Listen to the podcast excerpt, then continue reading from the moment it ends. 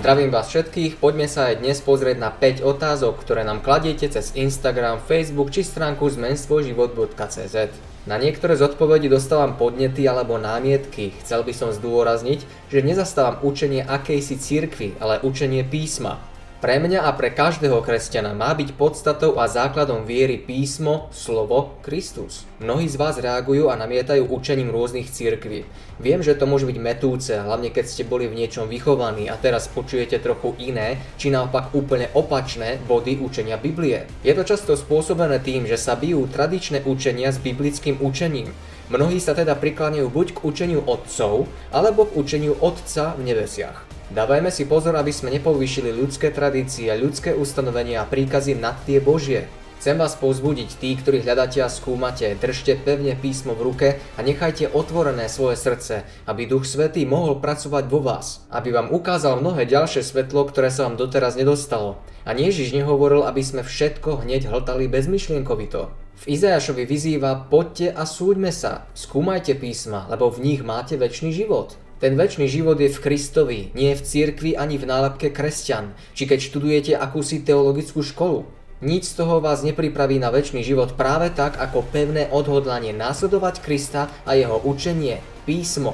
Dávajte si pozor, aby vás nikto nezviedol, a preto musíte študovať Bibliu a premýšľať nad Božím zákonom, jeho výrokmi. Nech sa vám zapíšu do srdca, aby ste podľa nich mohli aj žiť. Boh nemočí, aby vám nemohol odpovedať a viesť vás po tej správnej ceste. Teda ak ste si neistí, volajte k nemu. On vám ukáže cestu skrze písmo. On je jeho autorom a nezmení, čo vyšlo z jeho úst. Svoju pravdu predostrie každému, kto ju chce úprimne hľadať.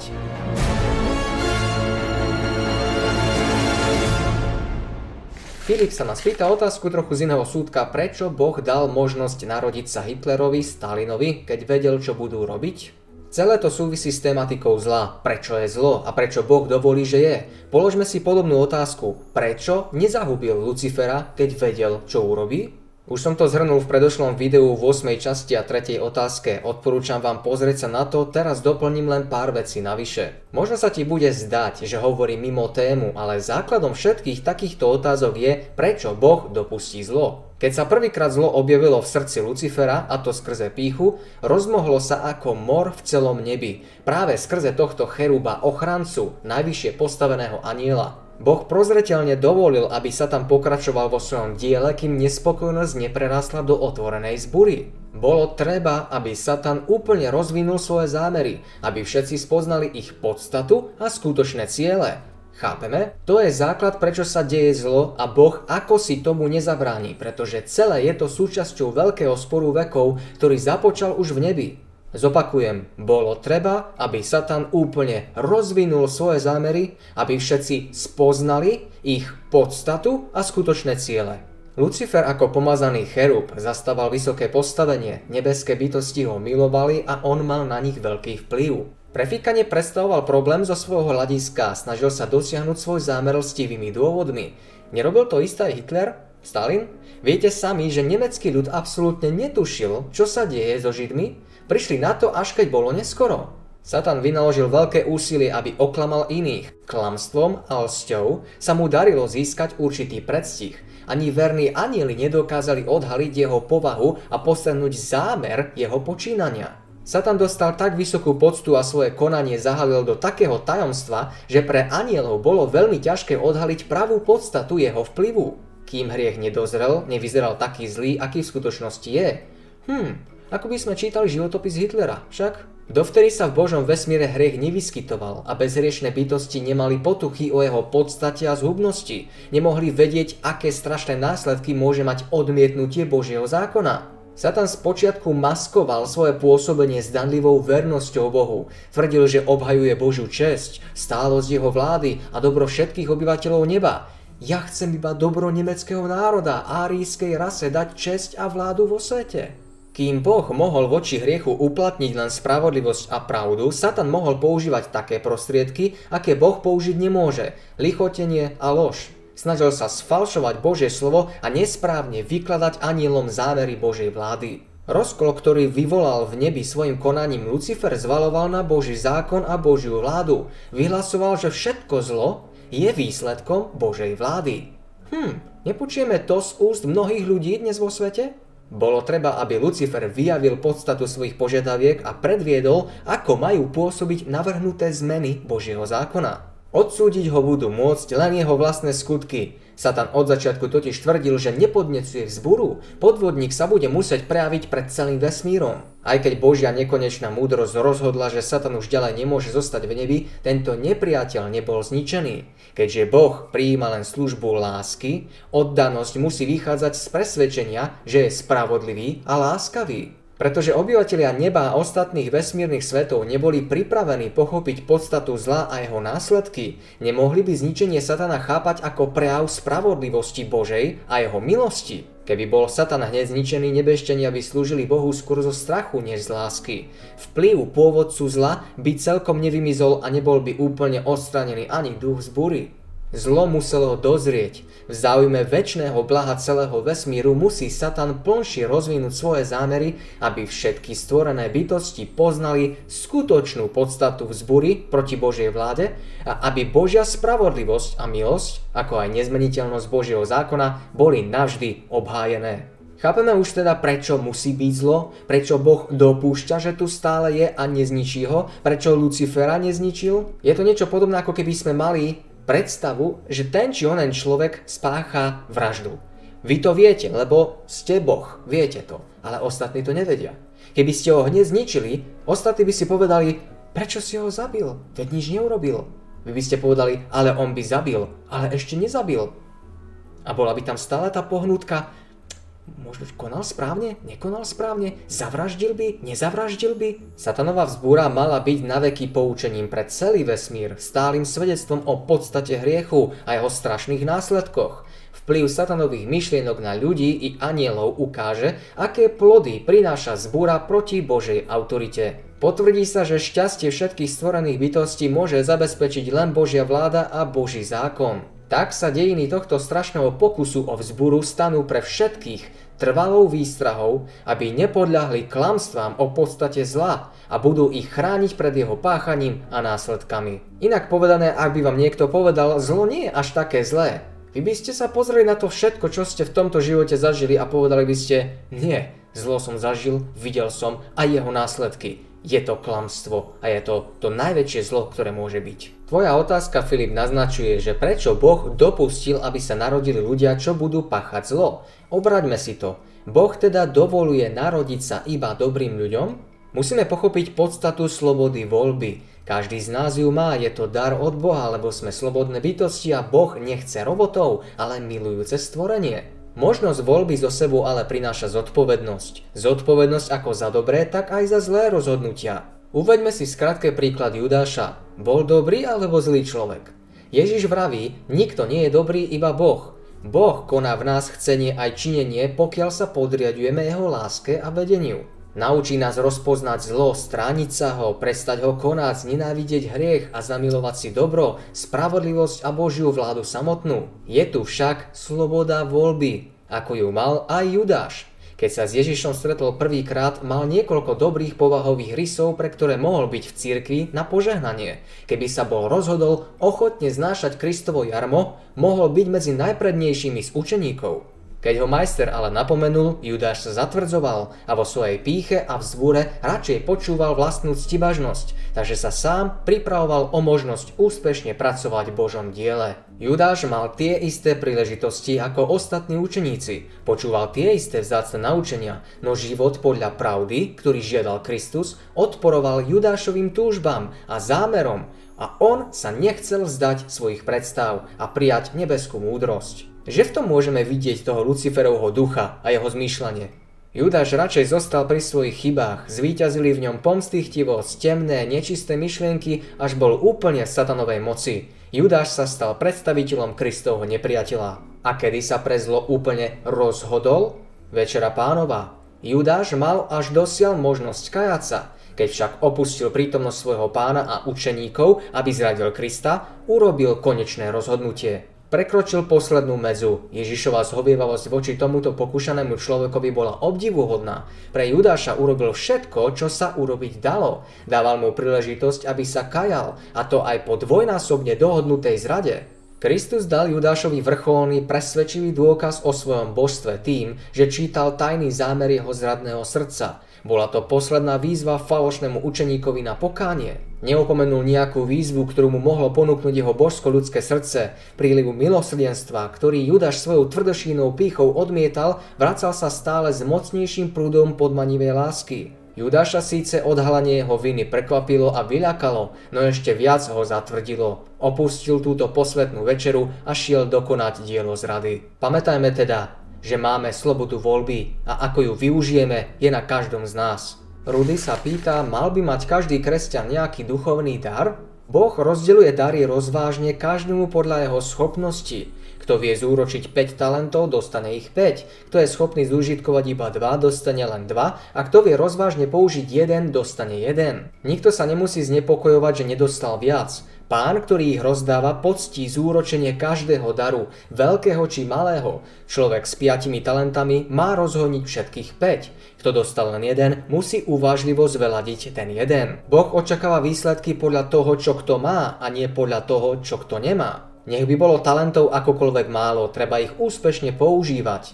Otázka, ktorá nás najviac zaujíma, neznie, koľko som dostal. Musíme sa spýtať, čo urobím s tým, čo som dostal. Našou prvoradou povinnosťou voči Bohu i ľuďom je rozvíjať svoje schopnosti. Kto ich denne nezdokonaluje a nestáva sa užitočnejším, nenáplňa zmysel života. Vyznaním viery v Krista sa zaväzujeme, že sa všemožne vynasnažíme byť užitočnými pracovníkmi v diele Pánovom. Preto by sa mali všestranne zveľaďovať svoje schopnosti, aby sa mohli vykonať čo najviac dobrá. Sme povolaní pracovať na veľkom Božom diele a najväčšiu odmenu na novej zemi dostanú tí, čo mu v tomto živote verne a ochotne slúžili. Pán si vyberá svojich sluhov a každodenne im z rôznych okolností dáva príležitosť vykonať niečo pre jeho dielo. Vyberá si z tých, čo sa snažia uskutočňovať jeho zámery, no nie preto, že by boli dokonalí, ale že sú v spojení s ním a môžu dospieť tak k dokonalosti. Boh prijíma len tých, čo sú rozhodnutí dosiahnuť vysoký cieľ.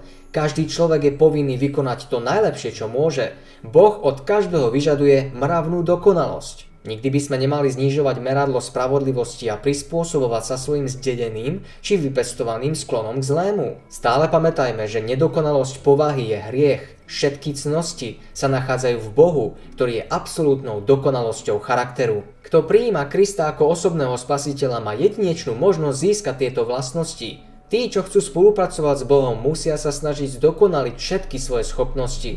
Skutočná výchova spočíva v príprave telesných, duševných i duchovných darov na splnenie všetkých povinností. Je to rozvoj celej výbavy človeka, aby mohol slúžiť Bohu.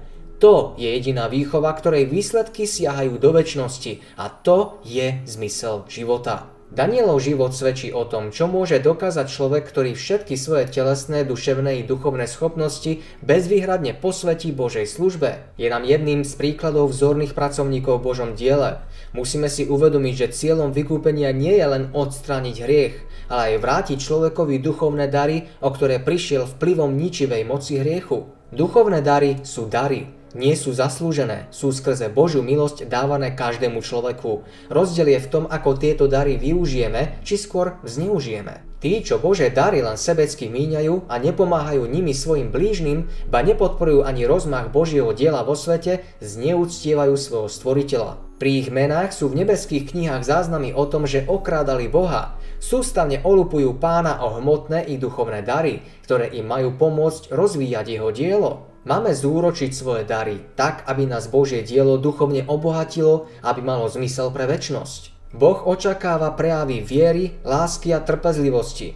Pozoruje, či zúžitkujeme všetky duchovné dary, aby sme sa stali úspešnými robotníkmi v jeho pozemskej vinici. A nakoniec mohli vojsť do Božieho kráľovstva, toho rajského domova, z ktorého Adam s Evou museli odísť pre svoj hriech. Boh má k svojmu ľudu otcovský vzťah a preto právom očakáva svedomitú a vernú službu. Zamyslíme sa nad Kristovým životom. Svojou službou otcovi stojí v čele ľudstva a je príkladom, aké môže a má byť každé dieťa. Boh dnes žiada od človeka poslušnosť, akú príkladne ukázal Ježiš, ktorý svojmu otcovi slúžil s láskou, ochotne a dobrovoľne. Prozreteľne vedie ľudí zložitými situáciami, čo sú pre nich zároveň aj príležitosti, aby mohli rozvíjať svoju povahu. Takto Pán skúša, či plnia jeho prikázania. Božiu lásku si nemožno kúpiť dobrými skutkami, tie sú iba dôkazom, že ju máme. Nebudem svojej žene kupovať kvety, drahé dary preto, aby si ma zamilovala, ale preto, lebo viem, že ma miluje a ja ju milujem a tieto skutky sú prejavom tejto lásky. Ak svoju vôľu podriadíme Bohu, naše skutky nebudú prejavom snahy záslužnícky si získať Božiu lásku. Tu budeme prijímať bez akýkoľvek zásluh ako dar a z lásky k Bohu budeme radostne zachovávať jeho prikázania. Barča sa pýta, máte nejaký obľúbený verš? Už sa ma raz kto si pýtal podobnú otázku a prečítal som vám veľkňažskú modlitbu z Evanjelia Jána sedemnástej kapitoly. Mojím obľúbeným veršom je každý verš písma, v ktorom môžem cítiť pevnú vieru a odhodlanie Božích prorokov a poslov, ktorí neochvejne stáli tam, kde ich Boh dal. Plnili verne svoje poslania, nenechali sa ničím zastrašiť, aj keď mali svoje chyby, Kristus ich svojou láskou a milosťou premienial na svoj obraz. A často, keď čítam evanjelia a následne skutky apoštolov, hovorím si, že je to ako čierna a biela, čo sa učeníkov týka. Boli slabí, povýšenecky slabomyselní, v mnohom padali, no vždy sa chopili Ježišovej ruky a vstali, aby šli za ním. A keď si čítate toto, ako sa chovali, čo vytrpeli a vykonali v Ježišovom mene v skutkoch apoštolov, uvedomíte si, ako porástli, ako poznali celým srdcom, kto Kristus je a aký Boh je a následovali ho až na smrť a tešili sa domov. Sú verše, ktoré mám teraz na mysli a neustále ma chytia za srdce a tie vám prečítam. Skutky apoštolov tretia kapitola prvý až ôsmy verš. Peter a Ján išli spolu hore do chrámu na modlitebnú hodinu deviatu a práve niesli nejakého muža, ktorý bol chromý od života svojej matky a ktorého skládavali každý deň ku dveriam chrámu zvaným Krásnym, aby si pýtal almužnu od tých, ktorí vchádzali do chrámu. Tedy ten, keď videl Petra a Jána, že majú vojsť do chrámu, prosil, že by mu dali almužnu. A Peter uprel na neho zrak i s Jánom a povedal, pozri na nás. A on hľadel pozorne na nich, očakávajúc, že dostane niečo od nich. Ale Peter povedal, striebra a zlata nemám, ale čo mám, to ti dám. V mene Ježiša Krista, toho nazarejského, vstaň a choď. A chytil ho za pravú ruku a pozdvihol ho a náskutku mu spevnili nohy a členky a vyskočiac stál si a chodil a vošiel s nimi do chrámu chodiac a poskakujúc a chváliac Boha. Nad sklamaním tohto trpiteľa právili súcit tí, čo vedeli, ako dlho túžobne dúfal, že Ježiš ho uzdraví. Aj tam vonku sú ľudia, ktorí túžobne čakajú, modlia sa, alebo len v kútiku srdca veria, že niekto počúva. Sme povolaní zvestovať cnosti toho, ktorý si nás povolal zo tmy do svojho predivného svetla, aby sme podali pravú ruku a zodvihli tých, ktorí to potrebujú. Matúš piata kapitola štyridsaťštyri až štyridsaťosem. Ale ja vám hovorím, milujte svojich nepriateľov, dobrorečte tým, ktorí vás preklínajú, čínte dobre tým, ktorí vás nenávidia a modlite sa za tých, ktorí vás potupujú a prenasledujú, aby ste boli synmi svojho Otca, ktorý je v nebesiach, lebo svojmu slncu velí vychádzať na zlých aj na dobrých a dáva dáž na spravedlivých aj na nespravedlivých. Lebo keby ste milovali iba tých, ktorí vás milujú, akú odplatu máte, či jazda nečinia toho istého i publikáni? A keby ste pozdravovali iba svojich bratov, čo zvláštneho činíte, či jazda nečinia toho istého i pohania? Vy tedy buďte dokonalí, ako váš Otec, ktorý je v nebesiach, je dokonalý. Možno nemáme striebro ani zlato, ale máme poznanie Boha a to je ten najväčší poklad, ktorý získa každý, kto ako človek z podobenstva Matúšovi trinástej kapitole je ochotný predať všetko, čo má, len aby získal to pole s drahocenným pokladom. Fanny M sa pýta, ako vznikli Adam a Eva, sú z opice? Odpoviem skratke. Každý, kto chce z našich prarodičov robiť opice, musí automaticky Genesis vykladať ako rozprávku či metaforické poňatie stvorenia človeka. Prečo? Lebo ak Genesis opisuje, že človek bol stvorený dokonalý a následne pomenúva zvieratá, asi by toho nebol schopný, ak by bol iba jedným z tých nemých zvierat, či? Poďalšie, ak by bol Adam a Eva z opice, aký význam potom dostáva Boží výrok utvorme človeka na svoj obraz, na svoju podobu? Boh v nás otiskol svoju podobu charakteru a hneď potom sme šli skákať po konároch a jesť banány? To nedáva žiadny význam, vidíte to? Ďalej vraví, aby vládol nad doslova všetkým, čo sa hýbe na zemi, vo vodách, nad nebeským vtáctvom a tak ďalej. Ako by nad nimi vládol, keď jeho inteligencia by vedela len ako správne ošúpať banán? Neskôr Boh tvorí Adamovi Evu z jeho rebra a na jej krásu Adam skladá báseň, to je kosť z mojich kostí. Opica, čo vie skladať báseň? Je to satanová lož, ktorý chce človeka, najznešenejšiu bytosť na zemi stvoreného na Boží obraz, premeniť na zviera. O to sa snaží dodnes skrze rôzne hriešne neresti, neskrotené pudy a vášne, obžerstvo či povolovanie chuti, ktoré nad človekom panujú. Podobným zlozvykom sú natoľko potom ochromení, že ich mravnú citlivosť nemožno prebudiť, aby pochopili, že ide o hriech, s ktorým ak neskoncujú, telesne i duchovne určite stroskotajú. Mohol by som ešte dlho pokračovať, ale hádam ste pointu pochopili. Máte dve možnosti. Buď budete brať stvorenie také, aké je, a že naši prarodičia boli dokonalí ľudia, alebo zdehonestujete celý Genesis a urobíte tým pádom z Boha klamára, alebo pri najlepšom symbolického básnika, čo hovorí v hádankách. Rozhodnutie je na každom z nás, no mojich prarodičov nehľadajte v zoo. Človek pri svojom stvorení teda niesol Boží obraz a nápis Boží. Aj keď je teraz tento obraz vplyvom hriechu zničený, jeho stopy v každom človeku zostávajú. Boh túži obnoviť a vrátiť človeku svoj vlastný obraz spravodlivosti a svetosti. Želá si, aby sme dosiahli taký stupeň dokonalosti, aký nám bol darom Krista umožnený. Nabáda nás, aby sme sa správne rozhodli a spojili sa so silami neba a osvojili si zásady, ktoré v nás obnovia Boží obraz. Je to ako príbeh s pé é té fľašou, ktorá bola plná minerálky, ale tá vplyvom hriechu vytiekla na zem a ostala iba prázdna pé é té fľaša. Odpad.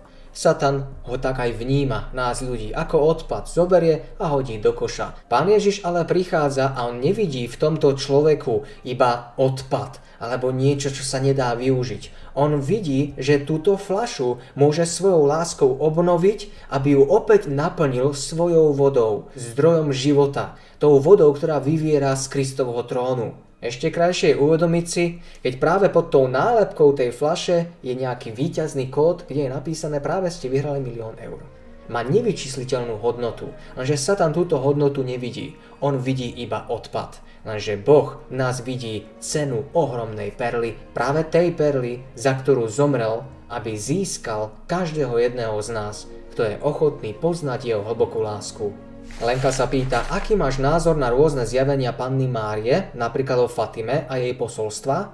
Opäť, nechcem sa touto odpoveďou nikoho dotknúť. Ak mi z Biblie ukážete, že sa mýlim, príjmem to. Mariánske zjavenia sú celosvetovo rozšírený fenomén a za posledné desaťročie nabral obrovský rozmach. Odporúčam vám pozrieť si štvrtú časť, piatú otázku, kde som už rozobral, aký by mal mať kresťan postoj k Márii. Chcem hneď na začiatku povedať, Máriu si veľmi vážim a cením, obdivujem ju ako ženu, ktorá bola ochotná slúžiť Bohu z celého srdca a následovať ho, tak ako Enoch, Eliáš, Mojžiš a mnoho iných prorokov a apoštolov.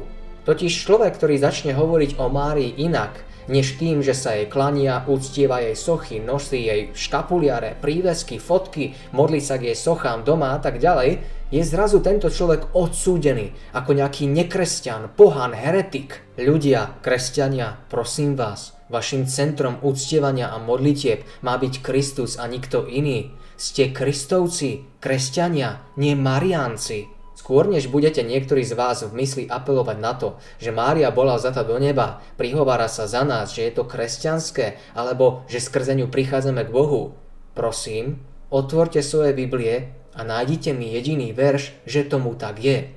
Nebojím sa vyzvať vás, aby ste mi predložili jeden verš, v ktorom sa spomínajú podobné dogmy určitých učení cirkvi, pretože viem, že tam nie sú. Sedemkrát som čítal Nový zákon a nenašiel som ani jeden verš. Nenašiel som nič o tom, že si mám kúpiť sochu, modliť sa k nej, nosiť škapuliár, modliť sa ruženec, alebo ju vnímať ako prostredníčku, alebo príhovorkyňu za mňa po pravici Božej. Áno, viem, že mnohých z vás sa toto dotkne, čo hovorím, ale premýšľajte nad tým, prečo sa vás to dotklo. Hovorím niečo nebiblické? A to hovorím s ľutosťou v srdci, pretože mnohí učia, že kresťan nie je kresťanom, kým mu nie je Mária matkou. Kde toto, prosím vás, máte v písme? Je mi smutno z toho, keď vidím, ako sa v mojom živote niektorí obrátili ku mne chrbtom, pretože môjim stredom a centrom uctievania bol jedine Kristus. Ako to Biblia opisuje od A po Z, od prvého verša Genesis až po posledný verš Zjavenia Jána. Boha treba počúvať. A nie ľudí, jeho prikázania a nie ľudské tradície, príkazy a naučenia. Alebo dávať väčší dôraz na zjavenia, než na písmo samotné. Pamätáte na pokúšanie Krista na púšti? Predstavuje sa tam Satan ako anjel svetla a okázalo predstiera znalosť písma i dosah toho, čo je v ňom napísané. Podobne ako Božie slovo použil Ježiš, aby zdôvodnil svoju vieru, tak ho teraz používa pokušiteľ na obhájenie svojho zvodu. Diabol sa v písme vyzná a ak ho kresťania nečítajú, diabol má nad nimi výhodu. Otázka. Ako môžeme vedieť, čo je biblicky správne, ak Bibliu nemáme za základ našej viery a ak ho neskúmame a nečítame? To je ako tvrdiť, že viem, kde je sever, ale nikdy som kompas nepoužil. A idem a idem. A až kam? Kým nezistím, že som na ďalekom východe. Takí ľudia sú potom ľahko ovplyvnení kdejakým zjavením či zvodmi, ktoré budú tvrdiť, áno, ideš správne a Ježiš hovorí, že tam je sever, choď ďalej v jeho láske. Krásne slova, nádherné, biblické, či nie? Ako môžeme vedieť, či sú biblické, keď sami nevieme, čo je biblické? A to je na tomto najsmutnejšie. Chcem vám prečítať, čo k rôznym zjaveniam píše Pavel, a to doslova o posledných časoch. druhá. Korinťanom jedenásta kapitola trinásty až štrnásty verš.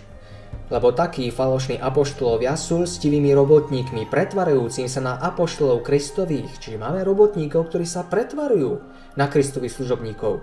A nie div, lebo veď sám Satan sa pretvaruje na anjela svetla. Inak povedané, sú aj zjavenia, ktoré môžu byť lživé, aby chytili do osídla tých, ktorí sa spoliehajú na vlastný um, než na Božie čisté slovo pravdy. Pretvarujú sa na služobníkov svetla, na niečo kresťanské a čisté, božské, ale sú lstivými robotníkmi. A Pavel hovorí, novinka? Nie, veď sám Satan sa pretvaruje na anjela svetla. Tvári sa, že je anjelom svetla, žiarivým, nádherným, naše oči niečo také nikdy nevideli a podáva citácie z písma, učenia plné božského zjavenia, ktoré sú alebo vnútri klamlivým učením, ktoré odvádzajú od Krista. Chcete vedieť, podľa čoho rozoznáte, ktoré zjavenia sú od Boha a ktoré nie? O čom je Evanjelium? O Kristovi, jeho obeti, jeho láske, jeho živote, jeho, jeho, jeho. Je o ňom. To je Evanjelium. Evanjelium je o Kristovi. Sám Ježiš hovorí, skúmate písma, lebo sa domnievate, že v nich máte večný život, ale oni svedčia o mne. Kresťania, ste Kristovci. Vašim centrom, cestou, bránou, dverami, pokladom, rebríkom, mostom, vencom života, pravdou, životom je on. Nikto iný. Lenže diabol prichádza ako anjel svetla, nie ako čert s rožkami. Keby sa zjavil v podobných rozprávkových formách, asi by nám dlho netrvalo pochopiť, že je to satanov klam. Ten odhalíme len tak, že pozrieme na písmo. Len na základe písma. V ňom je pravda.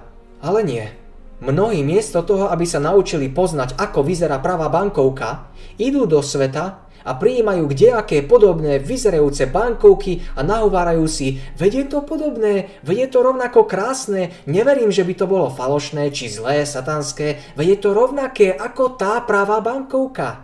Ale ako to môžete vedieť, keď ste si nezamilovali pravú bankovku a nepoznali jej pravú totožnosť a jej bezpečnostné prvky? Nie. Radšej sa spoľahneme na svoj úsudok, lebo ja si myslím, podľa môjho názoru, nemyslím si, že by to bolo zlé. Takým ľuďom Pavel odkazuje.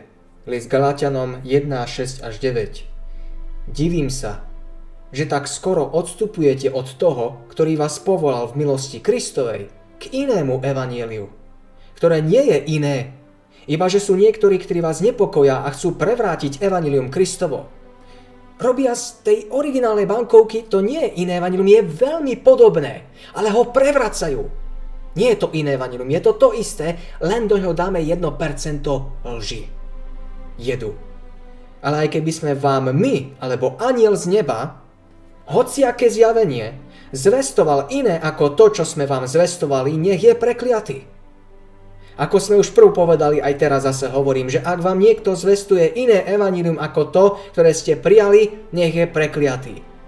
Ak prijímame od nejakého zjavenia iné evanjelium než to, ktoré sme obdržali, nech je to zjavenie prekliaté. Nie je to zjavenie od Boha. Pokiaľ nehovorí podľa písma, nie je od Boha. A môže sa zdať neviem aké božské, nádherné, nad naše zmysly chápajúce. Nie. Teda ešte raz. Pavel hovorí, aj keby prišiel anjel z neba, ktokoľvek z neba, a bude hovoriť iné evanjelium než to, čo písmo hlása, a A to je Kristus. Nech je prekliatý. A čo vidíme dnes? Prečítam vám to. Sú to oficiálne atribúty, ktoré boli prisúdené Márii alebo týmto zjaveniam, ktoré sa tvária ako Mária. Chcem, aby ste sa zamysleli nad tým, či vám to nereže uši. A prečo? Pretože všetky tieto atribúty sú opísané v Biblii, ale náležia iba Kristovi. Tieto zjavenia si ich ale uzurpujú a stavajú sa na miesto Krista, na miesto Spasiteľa a berú si jeho postavenie. Tieto zjavenia dostali tieto prívlastky. Kráľovna nebies, neba, zeme i vesmíru, kráľovna anielov, prostrednička spasenia, archa mieru, matka plná úzkosti, naplnená bolestiami, prebodnutá mečmi, znášajúca kríž, posila slabých a vyslobodenie utlačovaných, kotva dôvery, utíšenie búrok, prístav topiacich sa, hrôza prenasledujúcich, bohatstvo veriacich, svetlo prorokov, podpora apoštolov, koruna mučeníkov, perla panien, ochrana vdov, liek chorých, nádej umierajúcich, radosť všetkých svätých a mnoho iných. Mne to znie ako paródia na Bibliu. Paródia na Krista. Nemám viac slov k tomuto. Iba ak povedať, kým je Kristus. Aby ste poznali tú originálnu bankovku. A chcem vám zhrnúť jeho atribúty na základe písma. Kristus je kráľom nebies, neba, zeme i vesmíru, ktorý ich učinil. Je kráľom anielov, jediným prostredníkom medzi človekom a Bohom. Je archou pokoja, ktorý dáva len on. Je matkou, ktorá zhromažďuje ľudí ako kuriatka pod svoje krídla. Bol mužom bolesti, plný úzkosti a ťarchy hriechu, prebodnutý našimi neprávosťami, kopijou a klincami. Nositeľ kríža na Golgotu, posila slabých a utlačovaných. Je kotva dôvery, ten, ktorý stišuje búrky. Prístav topiacich sa, z ktorých prvý bol Peter, ktorého vyťahol z rozbúrených vln. Pre jeho meno sme prenasledovaní, pre jeho meno. Je bohatstvom veriacich, svetlo prorokov, ktorých on sám posielal. Podpora apoštolov, ktorí sa len k nemu vždy utiekali. Koruna mučeníkov, ktorí umierali za Ježiša, útecha vyznavačov Krista ako pevnú skalu ich viery. On je ten poklad a tá drahocenná perla. Je ochrancom vdôv a sirôt, je lekárom chorých a uzdraviteľom trpiacich, nádejou na večný život v ňom, radosťou všetkým svätým. On za nás zomrel, on niesol hriechy, on to za nás všetko vytrpel, on, on, on. Nikto iný toho nebol schopný, aby to zniesol, preto nikto nemá právo nosiť tieto atribúty, len on. Milujem Ježiša celým srdcom. Je mojím Bohom a jeho chcem nasledovať a jemu patrí všetka moja chvála a vďaka. A práve preto som aj hnevom naplnený, keď vidím, ako tieto zjavenia uzurpujú môjmu Spasiteľovi a môjmu Bohu tieto atribúty, ktoré patria jemu, a berú to všetko na seba a robia zo seba toho Spasiteľa. Ale ním nie sú. Mám dávať chválu a úctu niekomu inému, kto nevykonal to, čo vykonal môj Spasiteľ? Je to ako otočiť sa mu chrbtom, pohrdnúť tým, čo pre mňa spravil. Je to ako keď niekto za vás splatí hypotéku, lebo on to mohol splatiť.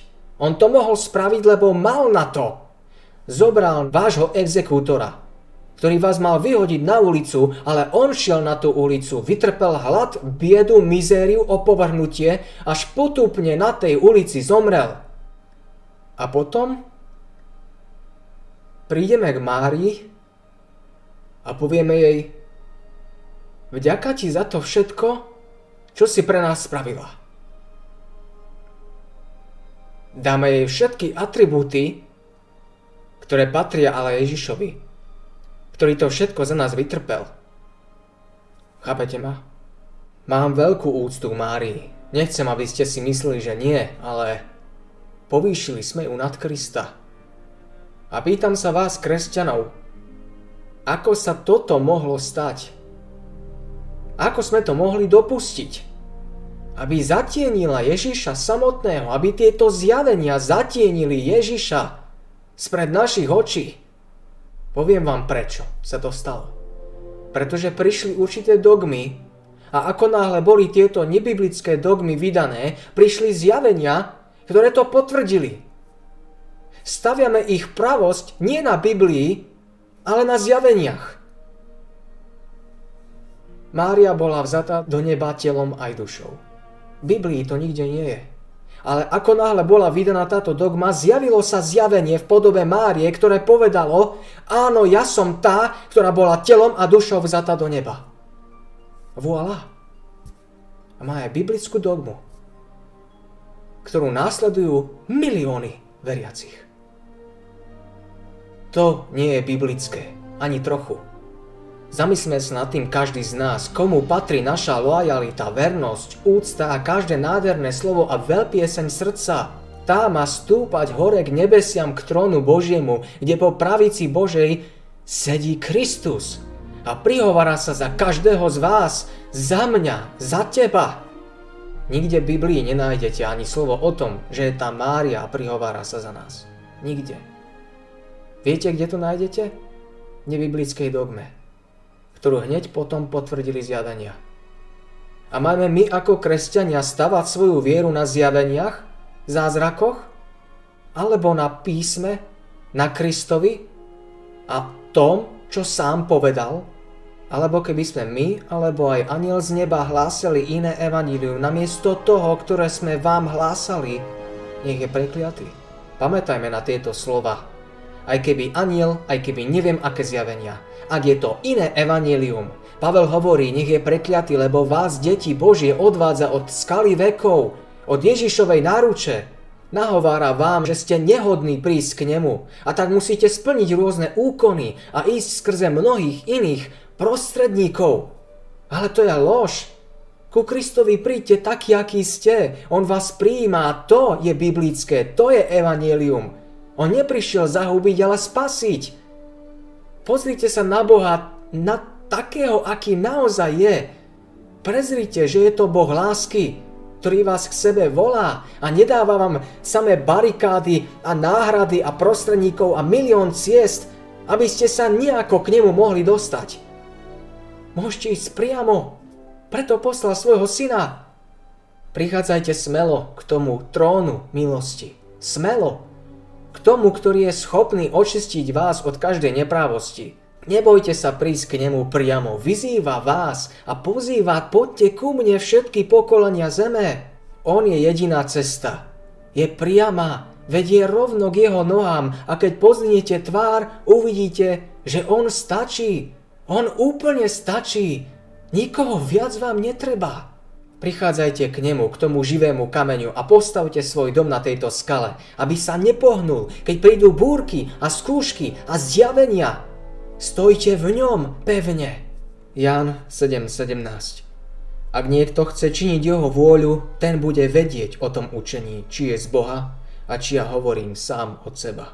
Prostredníctvom duchárstva a rôznych zjavení Satan sa objavuje ako dobrodinec ľudského pokolenia, liečiac nemoci ľudí, predstierajúc, že prináša novú a povýšenejšiu sústavu náboženskej viery, ale súčasne pôsobí ako ničiteľ. Satan sám sa pretvára na modernistu. V povahe sa ale ukazuje ako anjel svetla. Pomocou duchárstva bude konať rôzne zázraky, chorí budú uzdravovaní, mnohé nepopierateľné divy budú sprevádzané pri týchto zjaveniach. Budú sa diať zázraky a uzdravenia. Ale to ešte neznamená, že je to od Boha. A keďže duchovia budú vyznávať vieru v Bibliu a prejavovať záujem o ustanovenia cirkvi, ich práca bude prijatá čo zjavenie Božej moci.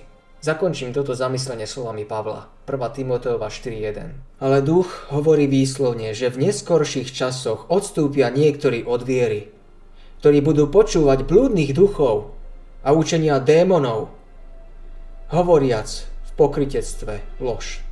Zatiaľ, čo Kristovi učeníci prijímajú nový život, svetlo a moc z neba, oživujú a aktivizujú sa aj satanské sily. Všetko je v napätí, kníža temnosti po stáročných skúsenostiach z odboja proti Bohu pôsobí v prestrojení. Prichádza ako anjel svetla a celé zástupy sa budú pridržať zvodných duchov a učenia démonov. Len čo Satan podkopal vieru v písmo, nahrádzajú ľuďom inými zdrojmi svetla a moci. Tým sa nepozorovane dostáva do popredia sám.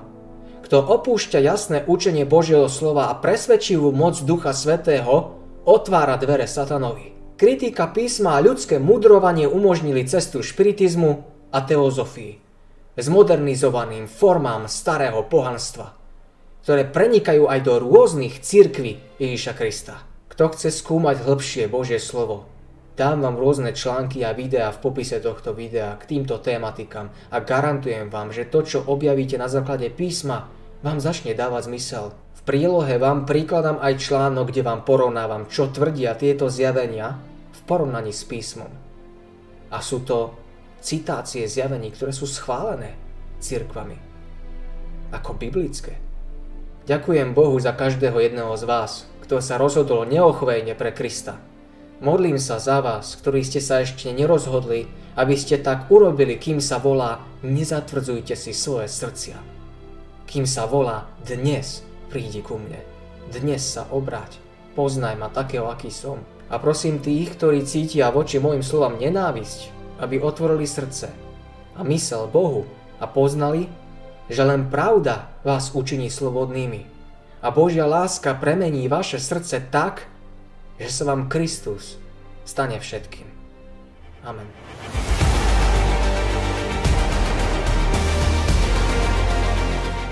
Ak bolo pre vás video užitočné, odberajte tento kanál, odporúčajte a zdieľajte s inými. Kto by mal záujem, na stránke v kolónke informácie nájdete štúdium biblických lekcií na stiahnutie. Do komentárov mi v dnešnej časti napíšte vaše otázky k tejto tématike a neskôr si ich zodpovieme. Pre viac informácií navštívte našu stránku. Nech vás Boh sprevádza.